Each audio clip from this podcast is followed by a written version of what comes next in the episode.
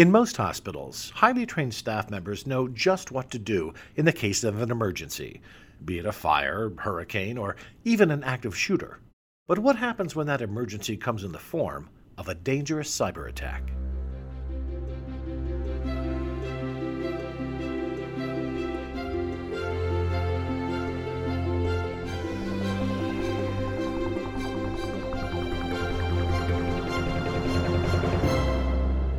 Welcome to Advancing Health, a podcast brought to you by the American Hospital Association. I'm Tom Haederle with AHA Communications. Children's National Hospital in Washington, D.C. has developed a sort of system wide off switch that staff members can use if it is clear that the hospital has come under a broad based ransomware or malware attack. It's called Code Dark and it empowers staff members to disconnect critical patient care devices from the system as quickly as possible in the event of an outside cyber attack, which have become increasingly common over the past several years. Here to describe Code Dark and how it works is Nate Lesser, Vice President and Chief Information Security Officer with Children's National Hospital, in conversation with John Riggi, AHA's National Advisor for Cybersecurity and Risk. Gentlemen, over to you.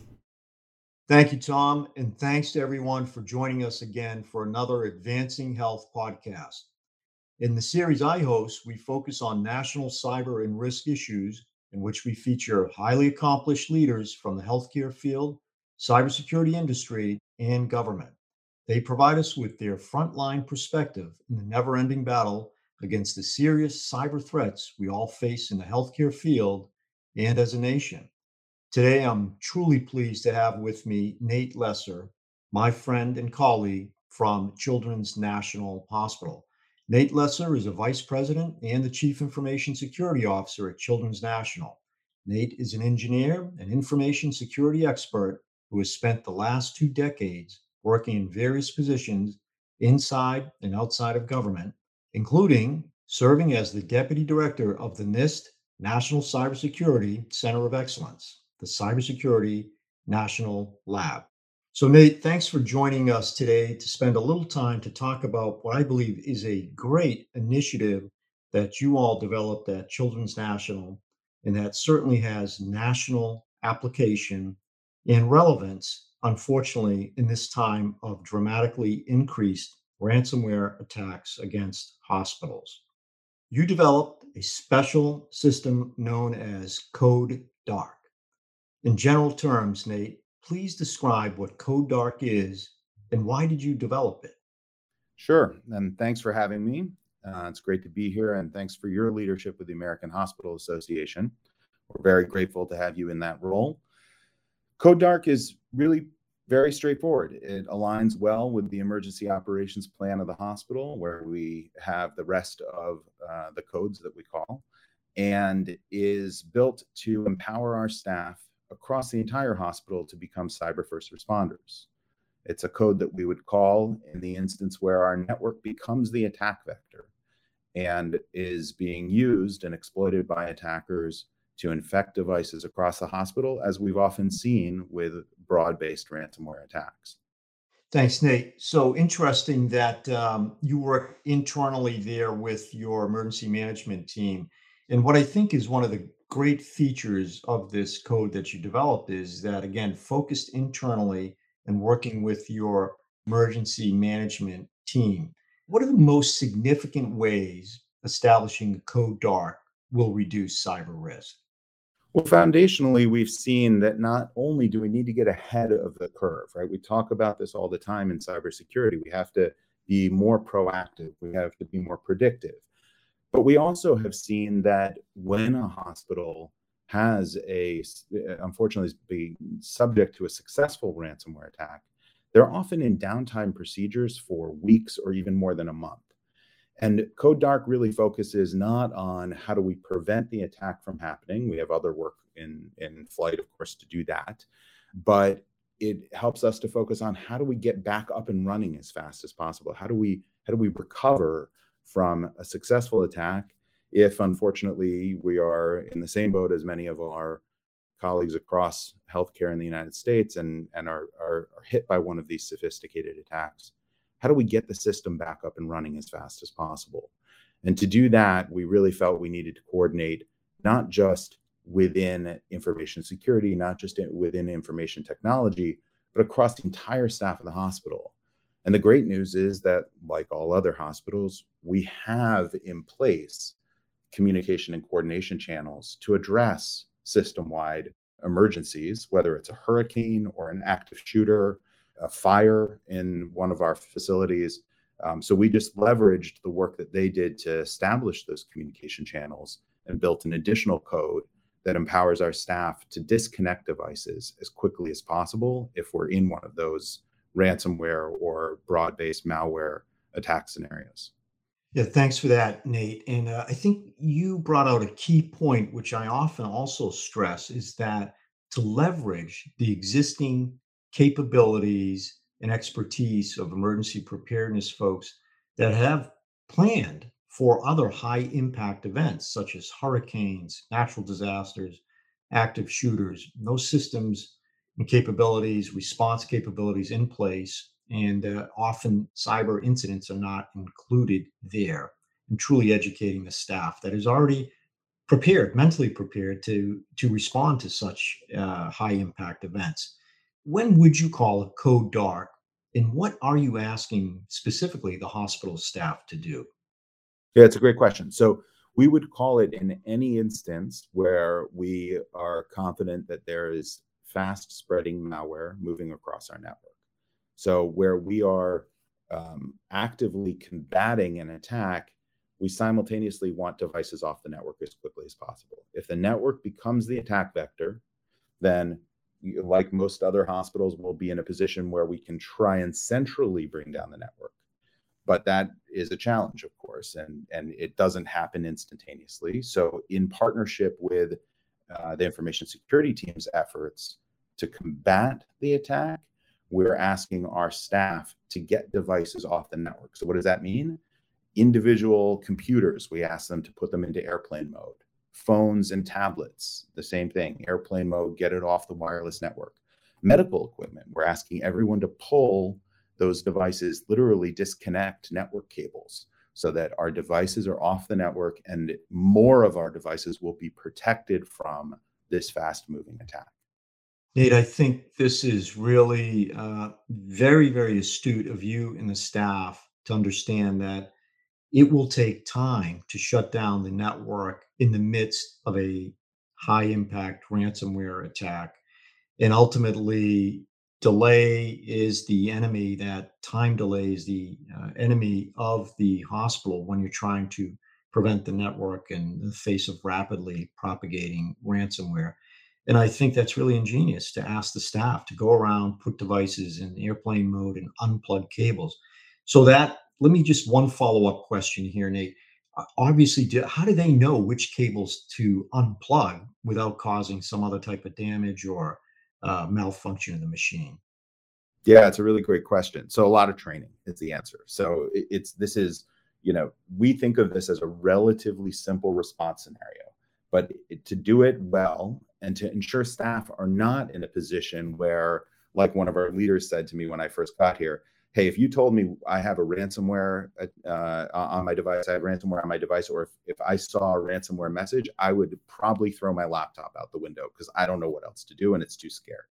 It, you know, that was very triggering for me. It was good to know that that's the mindset of, uh, and this is a relatively senior leader here, one of our providers it helped us to level set and be able to say, okay, we need to provide visuals, actual pictures from across the hospital. This is not only what a network cable looks like, but this is what the network cable looks like plugged into the back of a uh, infusion pump. This is what a network cable looks like when it's plugged into a large piece of medical equipment like an MRI, and uh, ensure that our staff not only have the opportunity to to get that training from us but also have the opportunity to ask us questions so there's a lot of rounding involved there's a lot of training there's a lot of uh, direct interaction and we produce material too like badge cards lanyards uh, that people wear around their, their neck and stickers that we put on the side of medical devices across the hospital that say what should i do in response to a code dark Fantastic, Nate. Clearly, you didn't just issue a, a two line guidance or uh, order to the staff that if this happens, just start unplugging cables. So clearly, a lot of thought uh, put into this, and I think the the cards on the lanyards that folks literally have around their neck at all time is uh, is a way to have folks uh, ensure they have access to the information during an emergency. We all know, all of us that have been involved in emergency response in one manner or another, know that during the midst of a crisis, folks uh, will not remember key steps unless they've been trained and the information is readily available. Nate, what steps would you suggest for other hospitals looking to implement a, a similar code dark? We've been uh, making this information as uh, widely available as we can. Certainly, we are happy to share. I think you know through American Hospital Association, through the HISAC, and uh, CHIME and other uh, collaborators we work with. As a cybersecurity industry, we've gotten very good, I think, at sharing information, kind of what I think of as as laterally, right, across hospitals, across organizations, and that's essential. So we've learned from that activity that we also need to think about sharing vertically, right? So that's how we got into this position of saying, okay, well, we need to bring the entire staff of the hospital along with us. We need to think not just in terms of you know information security, information technology, and then the you know providers, but also you know who's who's working in the kitchens and what is it you know who's guarding the doors and what does the it look like when we are in one of these downtime scenarios and how do we reduce the blast radius? But as far as sharing this information broadly across the community we're we're happy to do it. We we, we have been doing some of it with your help and with others. And uh, we're more than happy to do that in any forum that we can find. Nate, thanks so much. Uh, we certainly appreciate sharing uh, your knowledge and best practices out to the larger community. Unfortunately, as we have seen, there and when one hospital or health system is attacked, there is in fact a effect, a blast radius regionally and sometimes even statewide. So, truly a collaborative amongst information security personnel and really all the leadership of hospitals to share best practices and lessons learned from some of these high impact ransomware attacks. Uh, I say this all the time, truly mean it because we've seen the effect that to defend one is to defend all. Nate, truly appreciate that. And if an organization would like to contact you directly, could you give us your email or an email that perhaps uh, folks could uh, write to you and get some more information?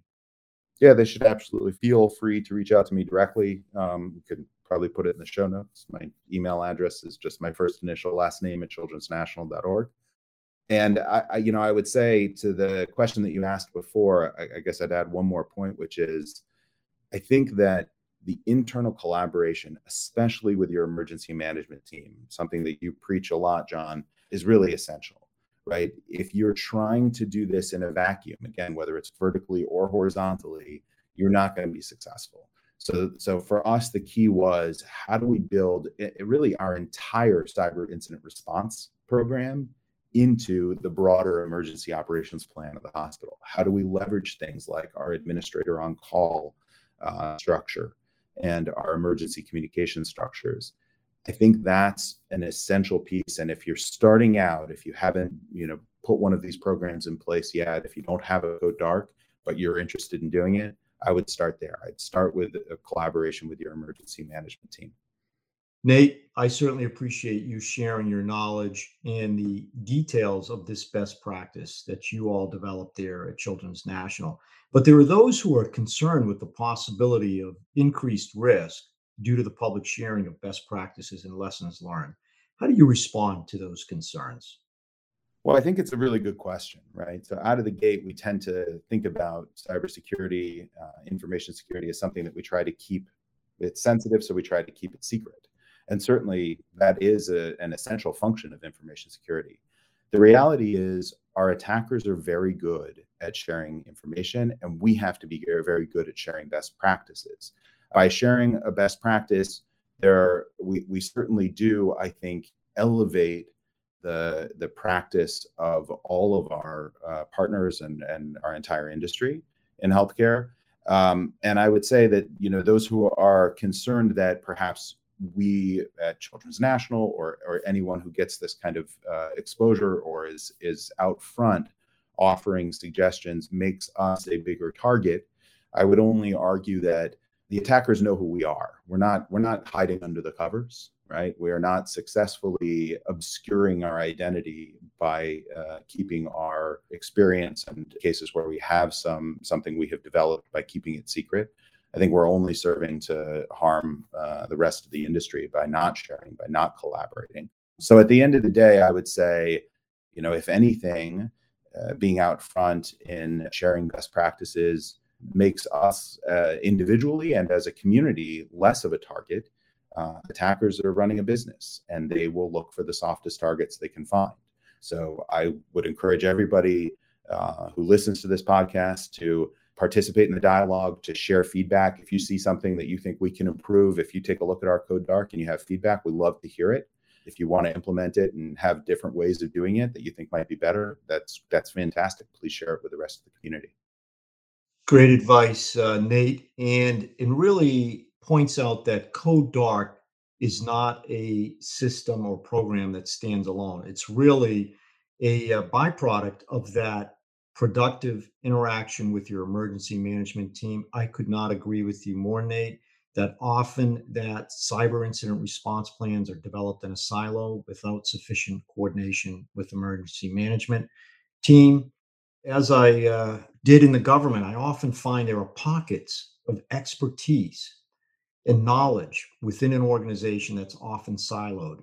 And we don't have to spend a lot of money often for outside consultants or high tech solutions. It's simply a matter of, as you said, coordinating internally, leveraging the existing expertise and programs. Really, it becomes a force multiplier. And to limit that ransomware blast radius that you and I often speak about internally and externally. Thanks again, Nate, for sharing your knowledge and your innovative program on Code Dark. No doubt will help defend your networks and help to defend the networks of health systems across the United States. And especially thank you to all the healthcare providers at Children's National and across the United States for everything you've done to care for our patients and our communities during the pandemic and now. This has been John Riggi, your national advisor for cybersecurity and risk. Stay safe, everyone.